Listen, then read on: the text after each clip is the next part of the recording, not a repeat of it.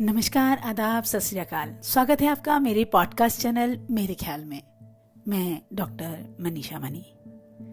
दोस्तों, हर मंगलवार की तरह इस मंगलवार भी मैं आपके लिए लेके आई हूँ अपना कार्यक्रम, बात ज़िंदगी की। एक इंसान तन्हा तब नहीं होता जब उसके पास कोई नहीं होता।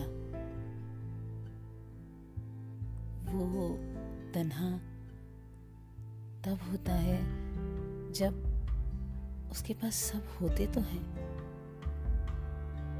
पर उसके मन की बात समझने वाला कोई नहीं होता।